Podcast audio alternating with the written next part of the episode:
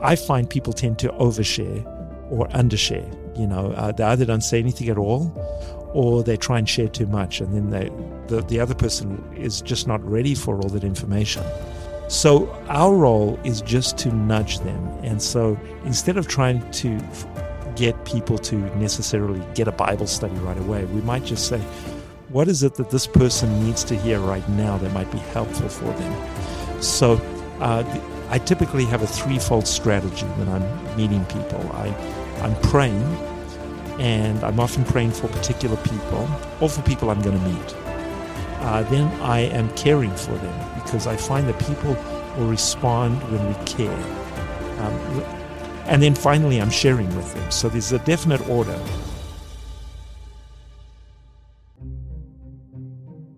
I don't know about you, but as I look forward to the new year, I am often motivated to reevaluate my priorities and set goals for the upcoming year.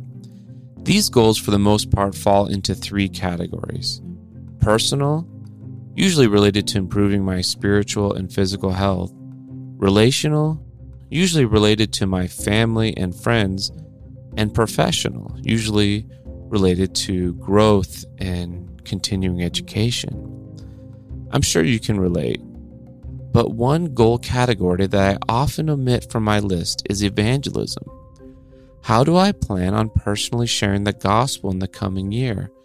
And what am I hoping to see accomplished through my efforts? I mean, if I am a Christian and am taking my faith at least halfway seriously, then there's no way I can ignore what God has actually asked me to do with my life, right? I mean, Jesus literally said, "Go therefore and make disciples of all nations, baptizing them in the name of the Father, the Son, and the Holy Spirit, teaching them to observe all things I have commanded you, and lo, I am with you always, even to the end of the age. Amen." I mean, Jesus wasn't just speaking to the church here. He was actually speaking to each of us as individuals. He told us to go. And so as a Christian, if this is what Jesus has asked me to do, then why wouldn't I automatically include it in my yearly goal-setting exercise? And yet most of us have left it out, and some of us have never even included it. Why is that? Well, I think it's because some of us doubt whether or not it's even right to do anymore. I mean, we believe Christianity is good, but we're just not sure if it's okay to share with someone who may or may not be interested in what we have to say. In fact, in a recent poll, Barna found that 50% of young adult Christians agreed with the following statement: "I believe it is wrong to share one's personal faith with someone of a different faith in hopes that they will one day share the same faith as me." So obviously, if up to half believe it is wrong to share our faith with someone with the hopes that they'll become a Christian, not many of us are going to make it a goal to accomplish it in the coming year.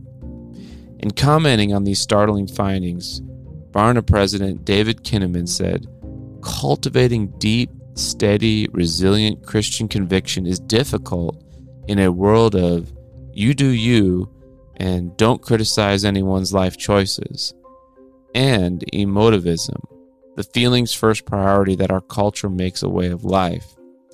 As much as ever, evangelism isn't just about saving the unsaved, but reminding ourselves that this stuff matters, that the Bible is trustworthy, and that Jesus changes everything."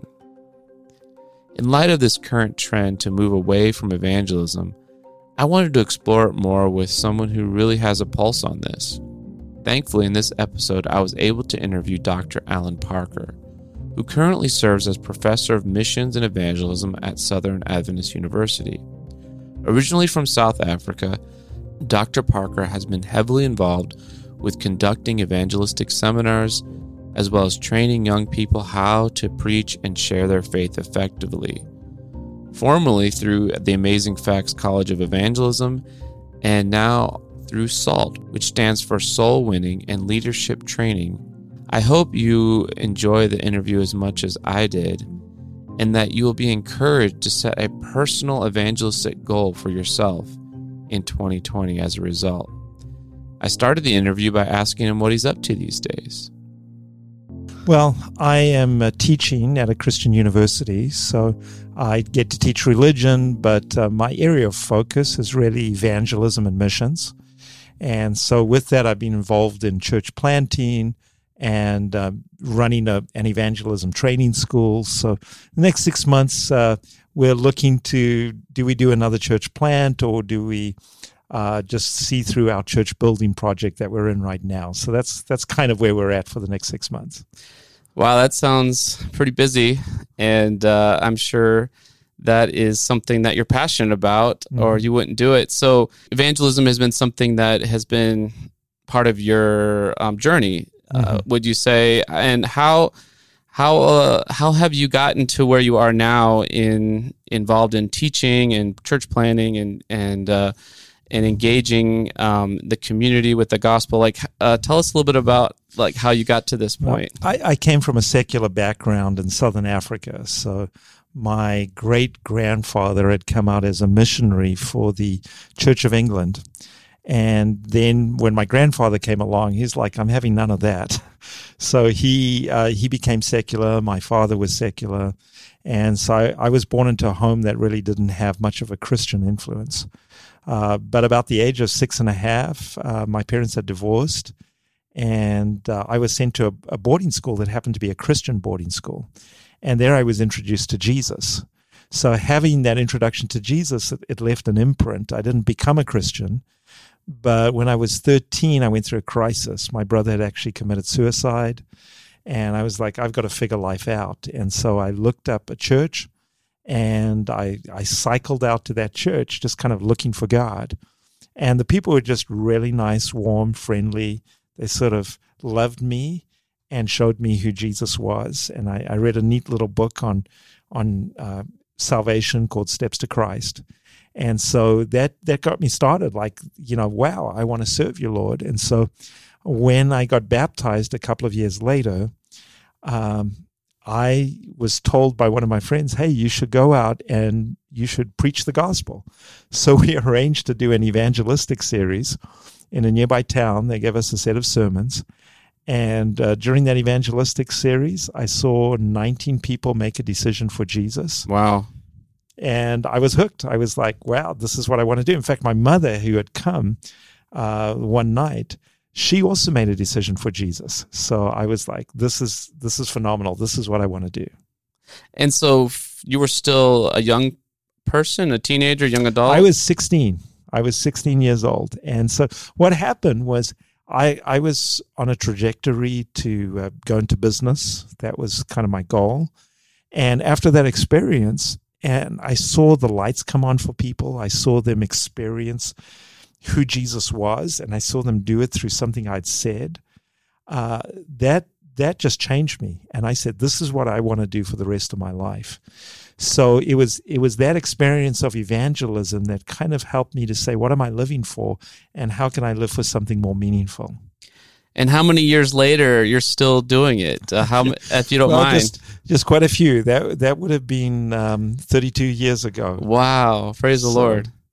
Yeah. So, you know, the podcast Adventology. You know, the tagline for this podcast is "Be ready for Jesus," and you know, a lot of it might seem obvious to people that, you know, in order to be ready for Jesus, you know, people need to know about Jesus, right? Right.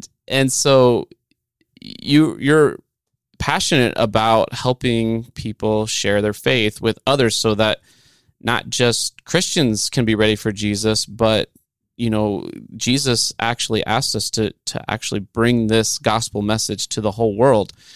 And so, you know, to talk a little bit about that, you know, because I think in today's culture, you know, sharing one's faith is not viewed positively as much. And even among Christians, they seem to be a little bit hesitant to do so. So for somebody listening who is maybe just coming into Christianity, or, you know, they've experienced something in their own life and yet they felt hesitant to share, you know, what What do you say to people, and how do you train them, or what is the motivation to share the gospel? Well, I look at two things. You know, one is fears hold people back, and the second is faith moves people forward. And so how can I deal with their fears and create a sense of faith? So dealing with their fears, you know, what are the fears that a person has when they are thinking about witnessing? Well, one fear is rejection. I'm going to say something and I'm going to be rejected for what I say. A second fear is being insensitive. A lot of people who've shared faith have sometimes done it in inappropriate ways. They kind of have rammed it down your throat. They feel like they're selling you something. And I did some of that when I first became a Christian. I was going to my family and like, you have to believe, but they weren't ready for that approach. So in addition to, you know, the fear of rejection and the fear of being insensitive, there's also the fear of just saying the wrong thing, of being shown to have a lack of knowledge. What if they ask you a question and you just don't know the answer? And I found that there's very easy ways to overcome those. And so part of what I tell them is, look, all the things you fear about witnessing, we're going to take care of. And we're going to do it in a way that is a way to share your faith with your friends without losing either. Mm. And then when it comes to faith, I help them to step out. And sometimes the easiest way for a person to step out in faith is to just go along with somebody who's doing it. Mm-hmm. That happened to me. I went with a pastor who was giving Bible studies, and I saw what he was doing. I went and I preached a series. And by doing it alongside of someone else, it was a little easier. And then you can see the miracles. You know, sometimes I'll take somebody with me and say, we're just going to go give a Bible study. And they're all nervous, like, what's it going to be like? And it's like I'm dragging them to the torture chamber to go. But then when we get there and they see how natural it is and how easy it is, when we're on the way back, I can't shut them up. Did you see what happened when you mentioned this, and then I mentioned this, and we were praying, and I could see how God gave just the right answer there, and how they lit up, and then they accepted Jesus. I mean, it's just an amazing experience. But in order to create that faith, they sometimes have to see it tangibly. So both dealing with the fears as well as creating some faith is helpful. And so, for your own experience, you know, you said you were 16 when you stepped out in faith and you know publicly shared the gospel, and but the response that you got kind of hooked you. Yes. And so explain a little bit that to somebody who maybe has never, you know, experienced that yet. You know, they're like, oh, you know, that just, not only does it sound scary, and not only does it seem like they're you know, worried about, you know, how they might be perceived by the person they're witnessing to. But, you know, if you haven't yet experienced that, like, try to describe that as far as like your, or maybe even in some of the students you've coached, how does their Christianity change when they start doing this? Absolutely. So had a young guy come into our program, bright guy. In fact, he's now studying law, and just very good mind, a little bit cocky, to be honest. And he comes in and he's like, I'll know how to do this. You know, so he was kind of on the line of, I'll be fine with this. So we send our students out, first of all, just to pray for the community. And then we try and do some little acts of caring for the community. And then we do some surveys where we invite people to have Bible studies. So he gets a Bible study, had a big partner. I remember we called the guy Big Mac because he's a big guy. And they're going in to hold a Bible study. So they invite me to come along. So I come along with them. I think it was their second Bible study. And so here we are in the home.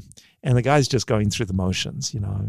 You see this, he's taking them through, and it was an It is Written set of studies. He's taking them through this set of studies from a media ministry. And as he's going through, she suddenly stops and she asks like a random question that seems totally displaced to this.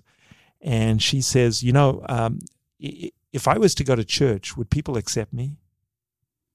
And the guy's like, yeah, of course they would. And then he keeps trying to go on with the study. So I was like, whoa, back up. And I said, does that question worry you? And she says, yes, because I once went to church a number of years ago and I just felt everyone was judging me. Mm. And then I don't know, I just felt in that moment impressed. I said, well, do you think God is judging you? And tears just filled her eyes, and she said, yes, I do. And I said to my student, why don't you go over to our salvation lesson and just share God's affirming love here? And he's like, okay. I said, we just covered it this morning. And he's like, fine, yeah, that's true.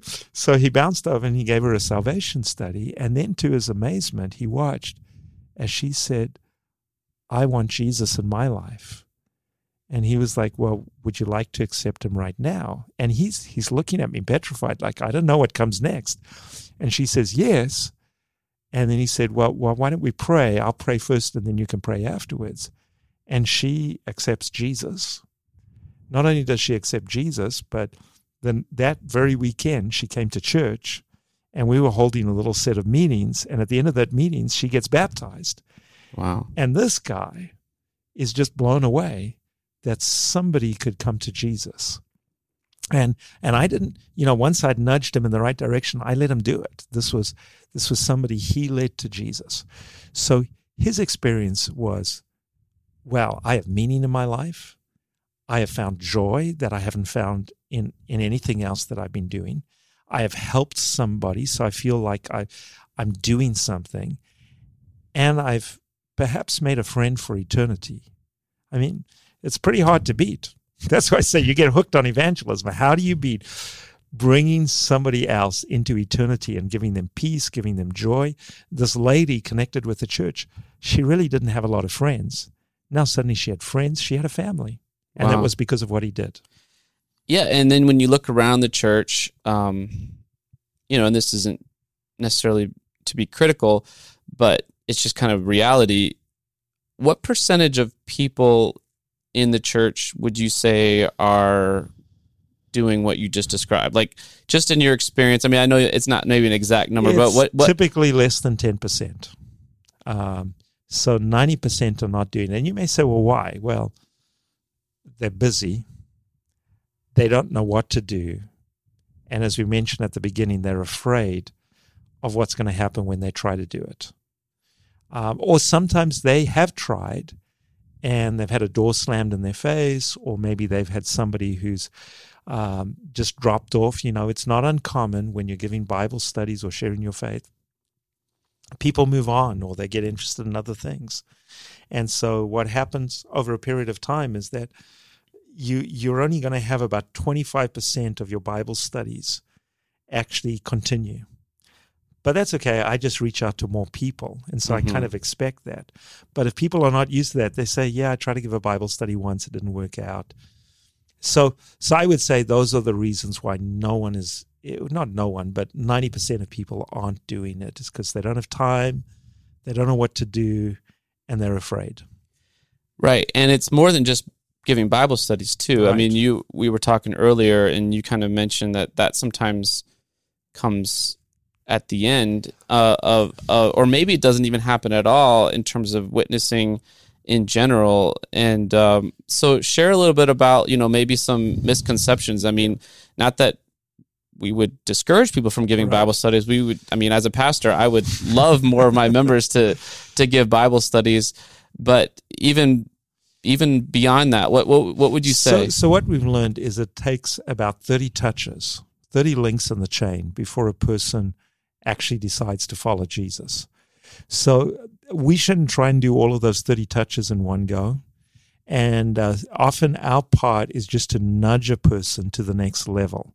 Like if they're, not really interested in Christianity, we might want to make them curious. But you're not going to take a person who's disinterested in Christianity or even hostile to Christianity all the way through to being on fire in one session. And so I find people tend to overshare or undershare. They either don't say anything at all, or they try and share too much, and then the other person is just not ready for all that information. Jesus said, I have many things to share with you, but you cannot bear them now. Mm-hmm. So our role is just to nudge them. And so instead of trying to get people to necessarily get a Bible study right away, we might just say, what is it that this person needs to hear right now that might be helpful for them? So I typically have a threefold strategy when I'm meeting people. I'm praying, and I'm often praying for particular people or for people I'm going to meet. Then I am caring for them, because I find that people will respond when we care. And then finally, I'm sharing with them. So there's a definite order. And to give you an example of how important that order is, I want you to imagine, and if you're listening, just imagine your mind's eye, that there is a kind of a chasm between Travis and myself.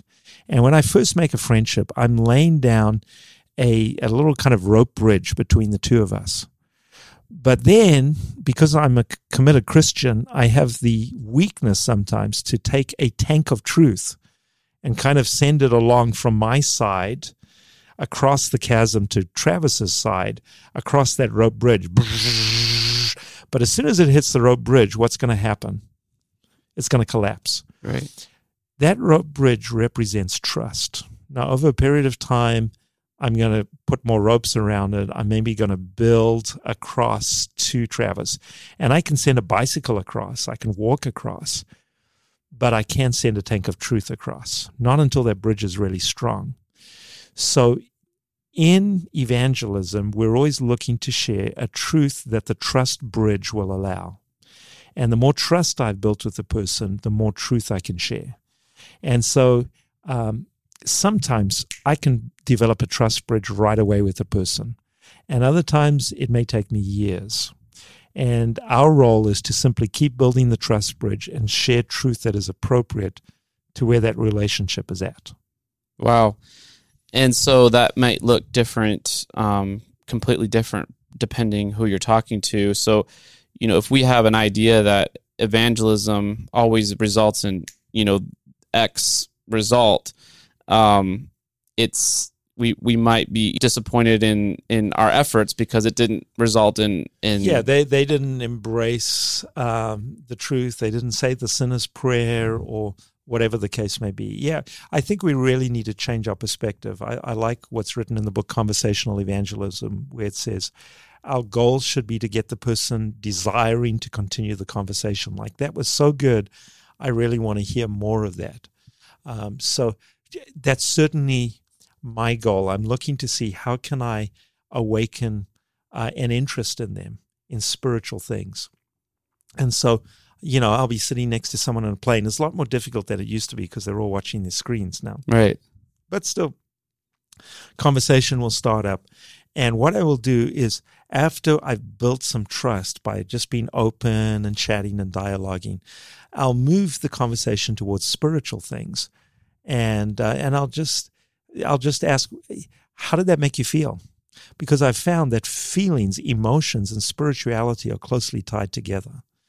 And so when they start describing their feelings, I can say, that must have been really hard for you, or I'm sure that was tough. I'm validating their feelings. And then they go, yeah, actually, it was pretty tough.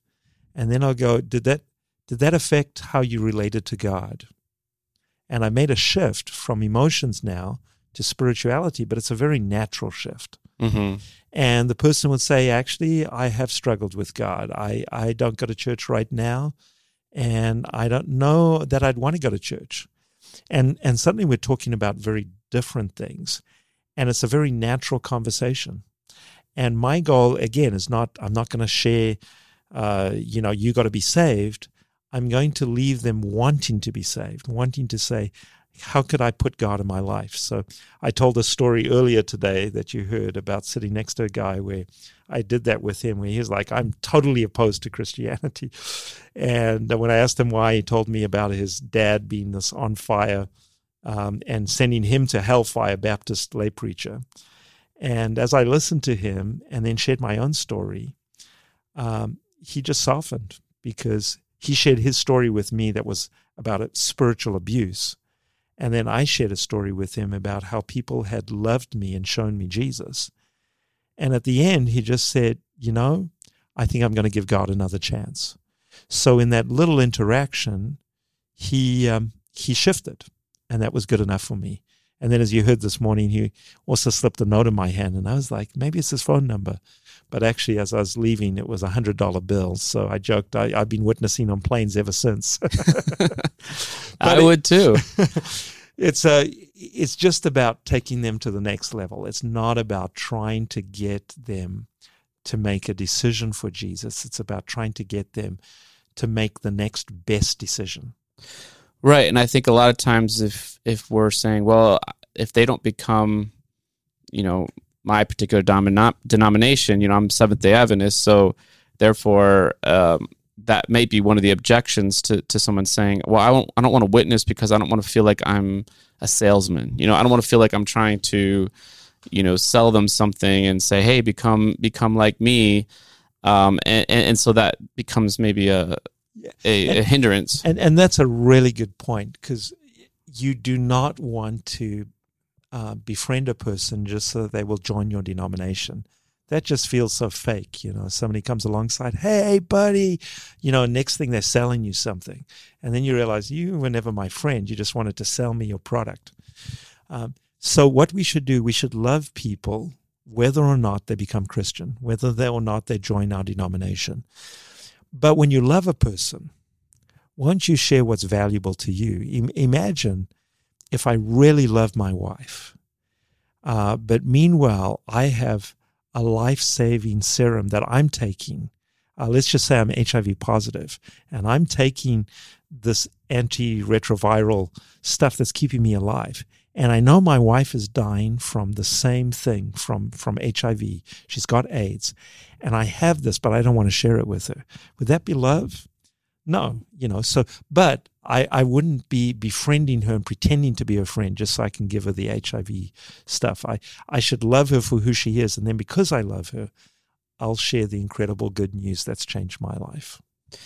And I think that's kind of getting at what you're saying. You can't share what you don't have to a certain degree. And so sometimes I think a lot of people are like, well, you know, I just don't feel it. So, you know, I'm just struggling myself. So I don't have time to think about other people. And maybe it's a given. You'd think, well, of course you wouldn't want to witness unless you yourself have experienced salvation. But there's a lot of Christians, I think, that, you know, are struggling there, and therefore the witnessing just feels like guilt. And when you try to witness from a basis of guilt, it feels fake. And then you can kind of feel like, yeah, so you want to say the sinner's prayer? That's not something you would say, but somehow this is how it's programmed. This is what you're going to tell them to do. So here's the great thing about what I might call natural evangelism. Natural evangelism works within your skill set. And the crazy thing is as you share, your faith comes alive. So you don't have to wait to feel it. You have to share it to feel it. And with natural evangelism, it'll work like this. You like baking cookies, then you're going to use the baking of cookies to share your faith. You're going to share something with someone, maybe, and maybe use that as a conversation starter, just to say, you know, I just want to let you know, I'm not only am I giving you cookies, but I'm also praying for you. That's sharing your faith. Natural evangelism, some people are really good at invitations. So they kind of struggle themselves, but they're really good at inviting people. Why don't you come out to this? It'll be great. They just have a way of persuading you. And then they use that. Other people are really good at doing things. You know, they're not much of a talker, but they can fix things. And so they fix someone's vehicle, and then they just mention something. You know, they just have a casual conversation while they're fixing someone's car about what Jesus means to them. And the more natural you do it, you don't have to fake it to make it. What you're doing is you begin to share, and then you suddenly find that it becomes more real to you. So as you're sitting there, you know, giving the cookies and like, what do I say? You know, I don't know what I'm going to say. But you give the cookies and you say, you know, I have been praying for you. And then you you suddenly find it comes to your mind, you know, I was once praying about something and God answered my prayer. And you're like, oh yeah, I forgot about that. And then you share it with the other person and they're like, wow, that's really neat. And you're going, that was really neat. God, you are real. And you're feeling it in a way that you weren't feeling it before. Yeah. Yeah. And I know as a preacher, you know, I get to experience that a lot because, at least for me, I mean, I write, maybe at the beginning, I would write sermons based on you got to do it. what somebody was telling me, like a formula. Right. But over time, it just became it's an outflow of who I am, and then when I do that, when I'm able to express a thought or feeling in that setting, and then you're able to see how God uses your words, my words, to touch a heart in a church service. You're like, wow, this is amazing. It is addictive to that sense of like, you know, if I didn't have that experience, you know, I don't think I would ever become a pastor. And I'm sure, like you were saying, you probably would have never got involved in teaching and evangelism without that experience. And yet there's so many Christians, you know, who unfortunately, you know, have felt the stir of God in them, but have never seen the natural outflow of themselves or being who they are, and how God can use that. And you're just saying, hey, you just got to do it, right? You just got to like... There's a book called Just Walk Across the Room. and there's something to that. You just start with something because expression deepens impression. And as you express something, a spiritual truth, you actually are impressing it on your mind. And so to not witness is to be like the Dead Sea. You know, you're getting in all this nutrient, but you don't have an outlet. So in the end, it actually kills everything that's there. You know, there's nothing alive there other than some little microorganisms because it only has an inlet, but it has no outlet. And I think a lot of Christians are bloated Christians. And taking in food without exercising is not a good idea. And so Christians go to church every Sabbath, and eventually the food doesn't even taste that good. Mm-hmm. But when you're sharing and when you are just allowing God to use you, something happens. So this just actually recently happened with my daughter, because she had been having some questions about God, and there was some... just something kind of like, I'm trying to figure this out. She's 16 now, so she's right at that time of why does this happen and how do we deal with these traditions and so on. And so the other day, she signed up to do a worship at a school, and she shared her testimony. And I said, how did it go? And she said, Dad, it was amazing. Because when I got up, I wasn't sure exactly of what I was going to say. But then I felt God there, mm-hmm. and I began to share it. And she said some people started crying, and other people came up to me afterwards, and it suddenly it's real for me. And I was like, yeah, when you share your faith, it becomes real. When you don't share it, it feels like it's not real. Wow, and that's interesting because you know there's, I don't know, you know, in therapy at least, you know. Sometimes just saying things actually is all the person needs to do to actually overcome what is bothering them and giving them anxiety, but just having that opportunity to say it out loud or to say what they know is true, but their mind has been telling them otherwise, just speaking kind of is healing in itself. And so in the same way, I've never thought about it like that, but just speaking faith, speaking words, you know, in faith actually makes it real. It reminds you of God's power. And then when you see that power begin to touch someone else's life and you recognize this is supernatural, it just makes a huge difference. So we had a couple of students going out once and they were just discouraged because they were wanting to share their faith, but they had tried this, you know, surveys and nothing was happening. And then they knocked on this one lady's house, and she welcomes them in, and she says, I got a question for you. And they happen to be Adventist. So she says, are you Adventist? And they were like, looked at each other. Normally that's a trick question. It's like, you're out of here. But they said, well, yes, we are Adventist Christians. And then we taught them what to say. And she says, well, good, because what happened was I was studying with some people 3 years ago.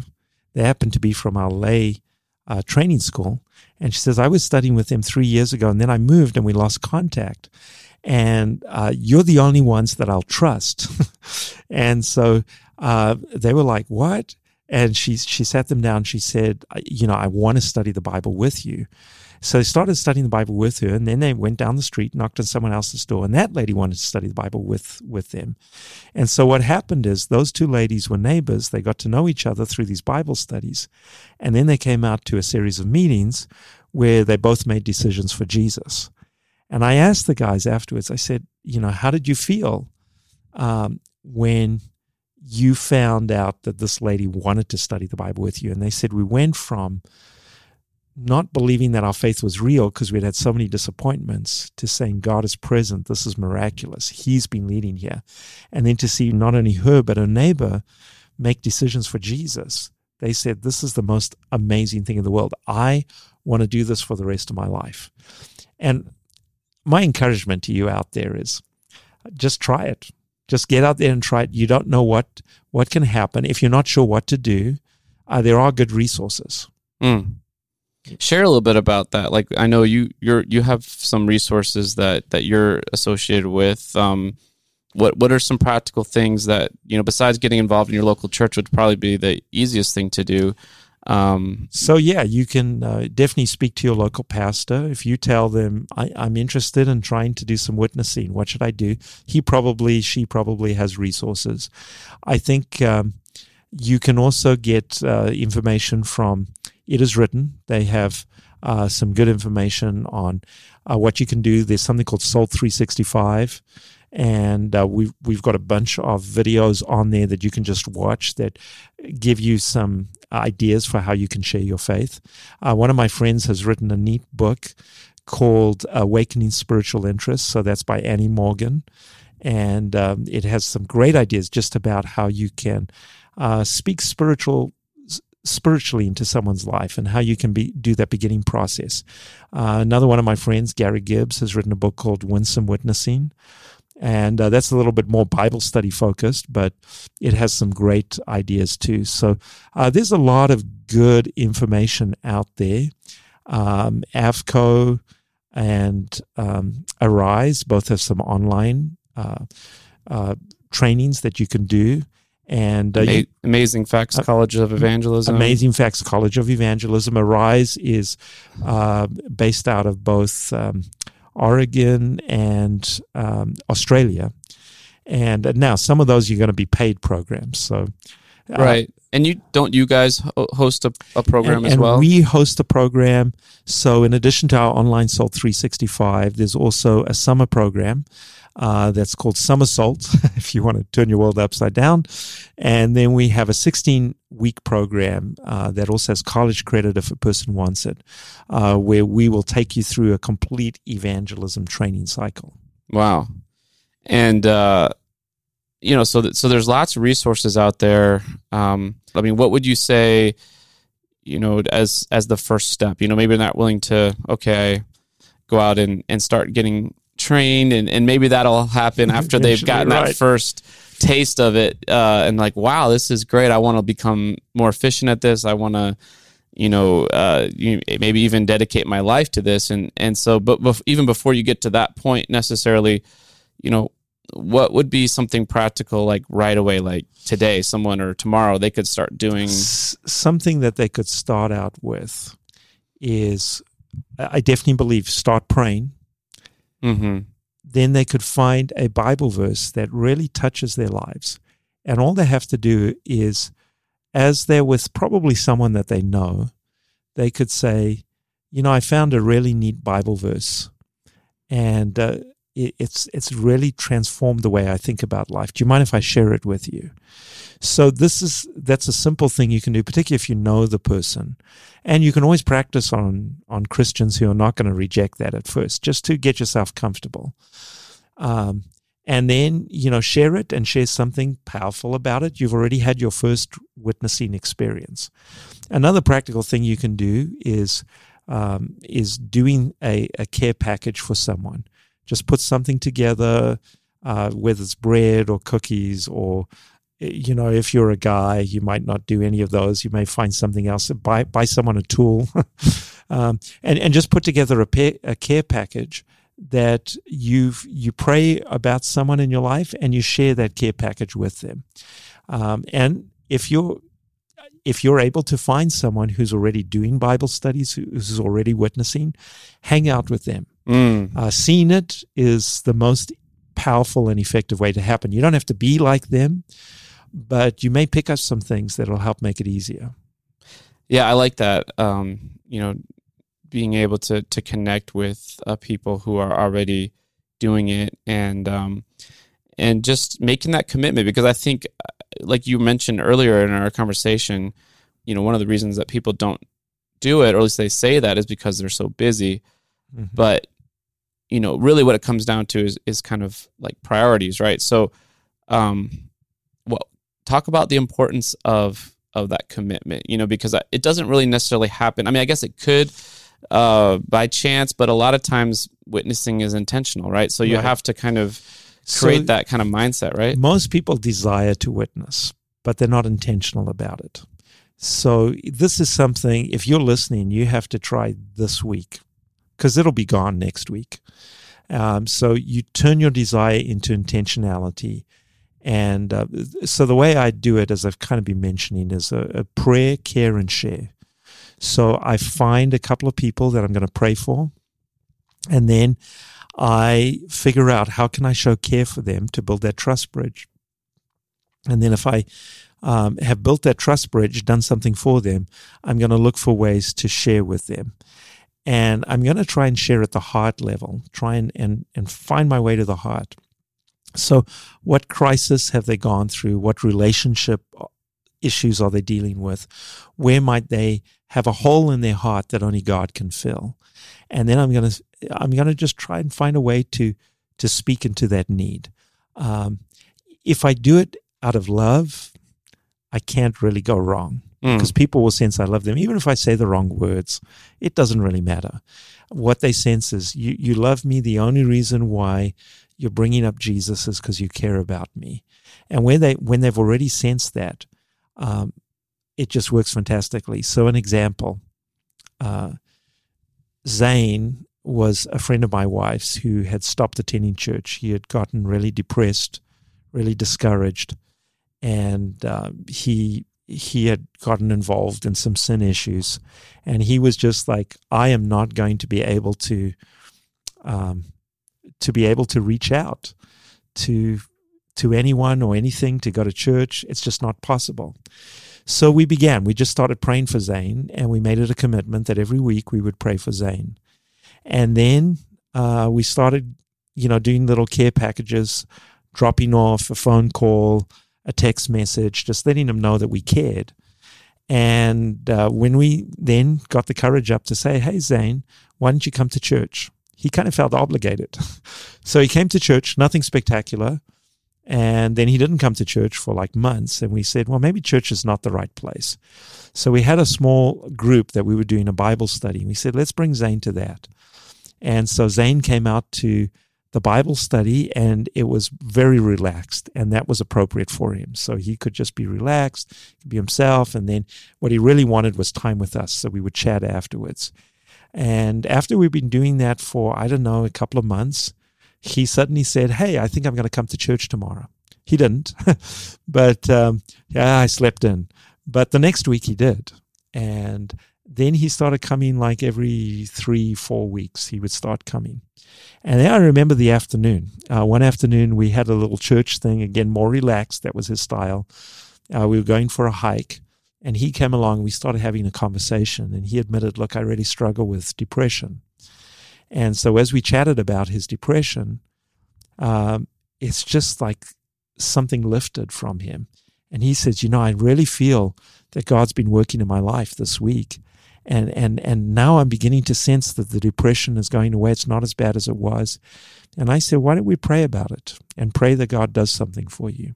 So we prayed. And of course, I encouraged him, you know, don't just suddenly get off your medication, but let's just keep praying. And suddenly he started coming every week. That was a turning point for him. And what was really neat was about 4 months later, I had the privilege of baptizing Zane because he had, and this took 3 years. Wow. This whole process. But he had gone through that process where he said, I'm just going to follow God and I'm going to see what he does. And he had seen the miracle. And if I hadn't shared with Zane, if I hadn't prayed for him, if I hadn't cared for him, if I hadn't shared with him, I don't think he would have made those decisions. So it's worth it. Mm. It's definitely worth it. And who knows who is in your circle that could be benefited by the gospel of Jesus.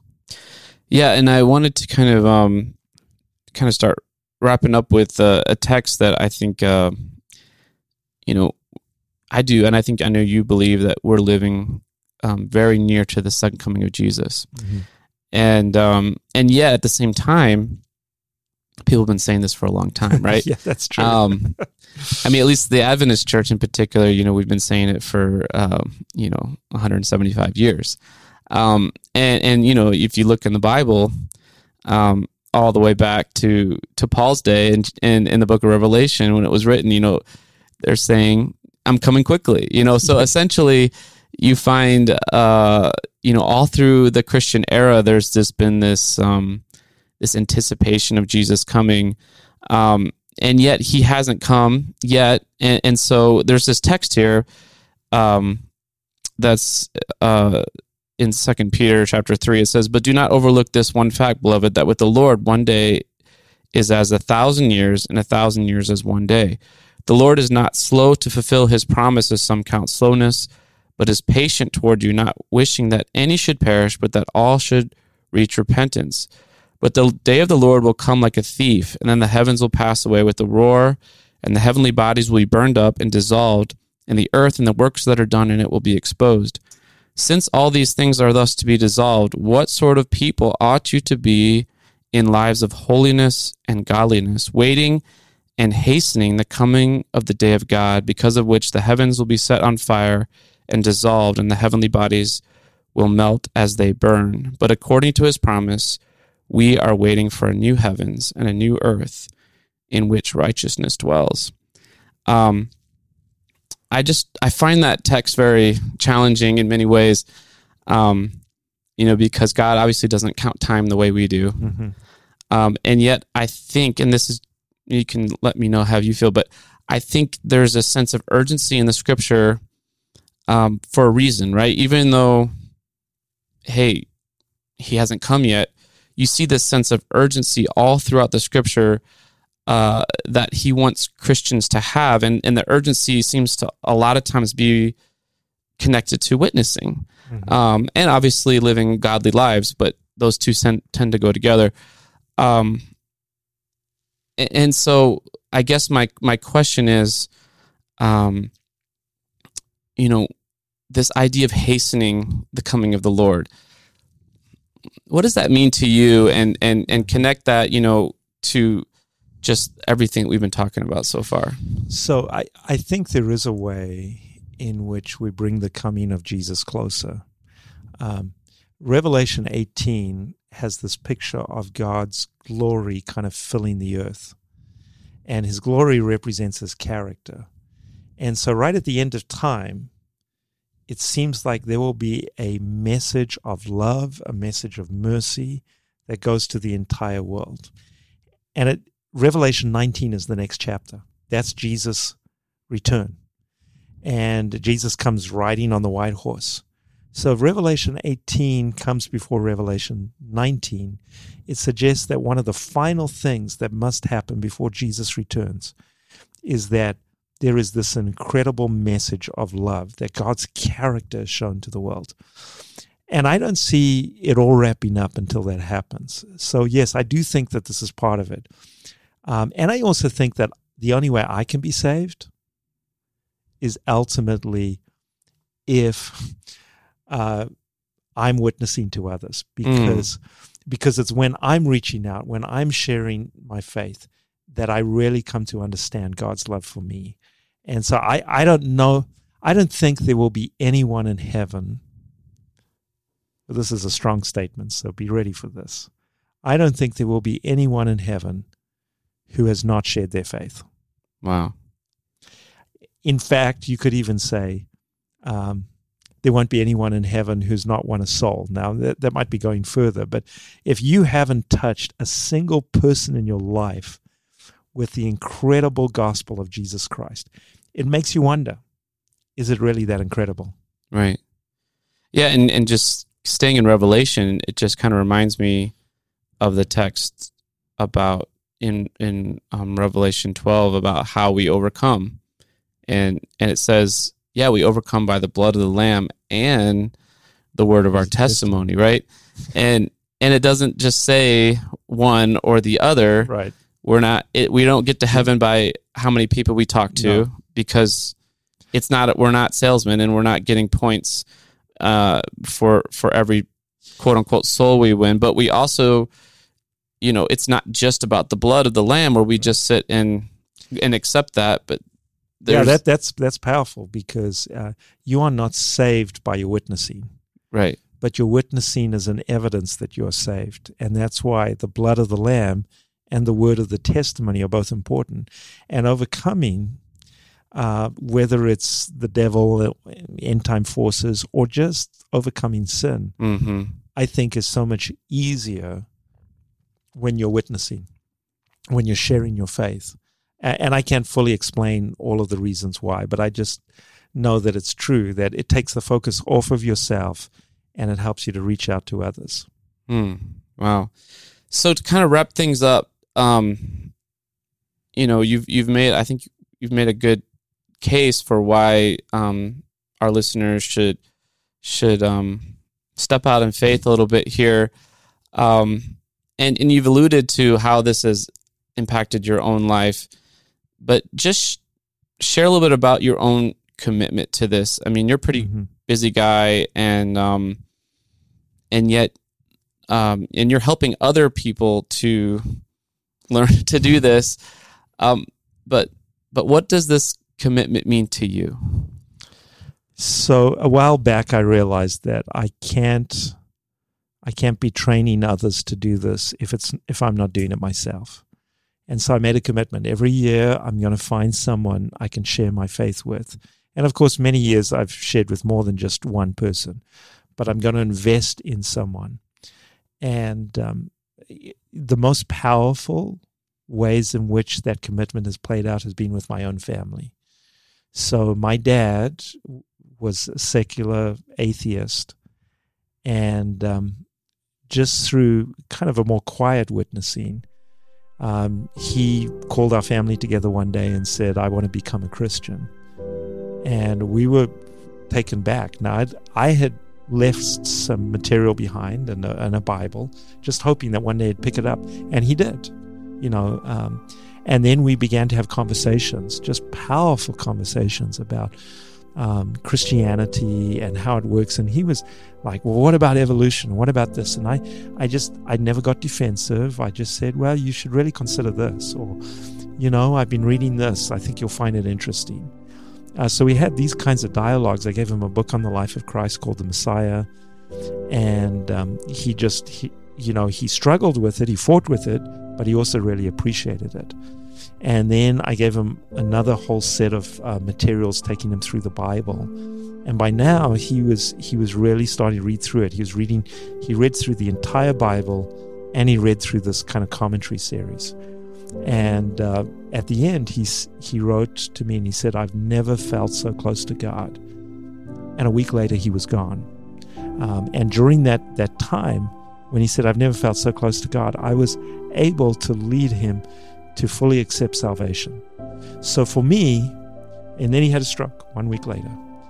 For me, this commitment to reach somebody every year. I had no idea that one of those people would be my dad. Mm. And I just look at all of the differences that's made, and I'm like, wow, thank you, Lord.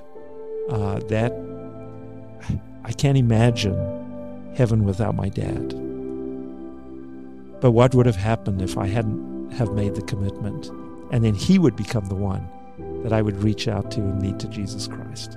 And this is what I realized. God is in charge of this. I don't have to do this out of guilt. Well, what if somebody's not saved because I didn't say something? It's more like, okay, God, who do you have in mind for me to speak to today? And then it's exciting rather than guilt-driven. And not every day. I mean, some days I just go to work and teach and come back. But I've been amazed how many days God has had me to speak to just the right person, say just the right thing. And I was like, wow, God, that was fantastic. Could we do this again tomorrow? And that's how I think living is, as opposed to just evangelism. Thanks for listening to this episode of Adventology. Our goal in this podcast is for you to be ready for Jesus. And the best way to be ready for Jesus is to spend time getting to know Him. Knowing Jesus is everything. And that is why we spent the time today studying the importance of personal evangelism with Dr. Alan Parker. But don't just take our word for it, study it out for yourself. And for our hands-on experience, I encourage you to check out our website, adventology.com, where you can find the show notes for this episode as well as all of our previous episodes. Also, if you like this episode, share it with a friend. Or better yet, leave a rating and review from wherever you downloaded this podcast from. And if you really liked it, you become one of our supporters on Patreon by finding us at patreon.com/Adventology. All right, well, I enjoyed our time together today, and I look forward to seeing you back on our next episode. Until then, Maranatha.